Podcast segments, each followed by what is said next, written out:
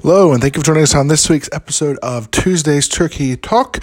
And we're coming to the holiday season here. Um, and tomorrow is Christmas. And most people around the world are celebrating Christmas, so I want to wish everyone a Merry Christmas. But with that, with Christmas around the world, um, there's a symbol that mo- a lot of people recognize, you know, and people see and, and think about. And sadly, it's not the true of Christmas, but that that person, that thing is Santa Claus. There's many films that have been made about him. There's many different stories and all kinds of stuff. And you know whether you use it with your kids or whether you see you see him, he's he's there. But what most people don't realize is there's actually a real person, or maybe you do realize know this, that is was named Saint Nicholas, um, Saint Nick which is what Santa Claus was based upon. His stories and tales and legends. There's many legends, there's many stories, but what some, a lot of people don't realize is that Santa Claus, the real guy, St. Nicholas, is actually from the country of Turkey. He's born in Turkey, and he became the bishop um, of the city of Myra, which is actually not far, about two hours from the current city of Antalya. Uh, today there's a lot of ruins there, but actually it's the one city in all of Turkey where you can go and they have year round. It's it's Christmas things are going on there, and Christmas stores and decorations and all kinds of things are there.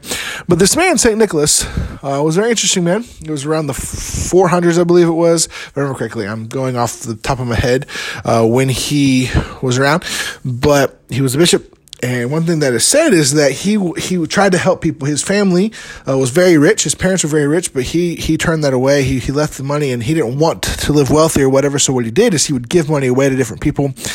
Um, they say that sometimes he would drop coins down people's chimneys who needed money. He'd leave it on windowsills, things like that again, some of the things that he did, they took and took and, and changed into some of the legends that you have today about Santa Claus. But he was a man who would do all kinds of stuff, and um, there's some interesting stories about some things he did. He uh, he punched a guy once uh, because the guy did not believe in the deity of Jesus Christ, and so he punched the man in the face. And so he was also he spent time in, in prison and everything.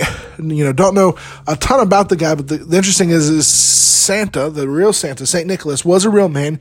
He lived here in the country of Turkey, and he worked trying to reach people, you know, and trying to help people and things like that.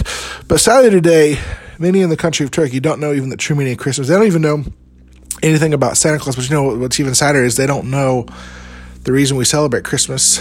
And I spent this last week asking people if they know anything about Christmas. They said, no, not really. They don't realize that it's because Jesus came. And, or if they do, they say, oh, yeah, it's Jesus' birthday, right? And what's sad is they don't realize the reason he came. He came to die he came to live to die so that he could die so that he could pay for the sins of the whole world, which he did, and that he is the way, the truth, and the life. And I ask you just to pray for the country of Turkey. Pray that Turkey reaches the gospel. Pray that they can they can hear the true meaning of Christmas. And I want to challenge you anytime you hear anything about not only St. Nicholas, but hey, the next time you see or hear anything about Santa Claus, hey, why don't you pray for the country of Turkey and pray that we can see Turkey reach with the gospel in this generation. I want to thank you again for joining us on this week's episode of Tuesday's Turkey Talk. And we hope you'll join us each and every week.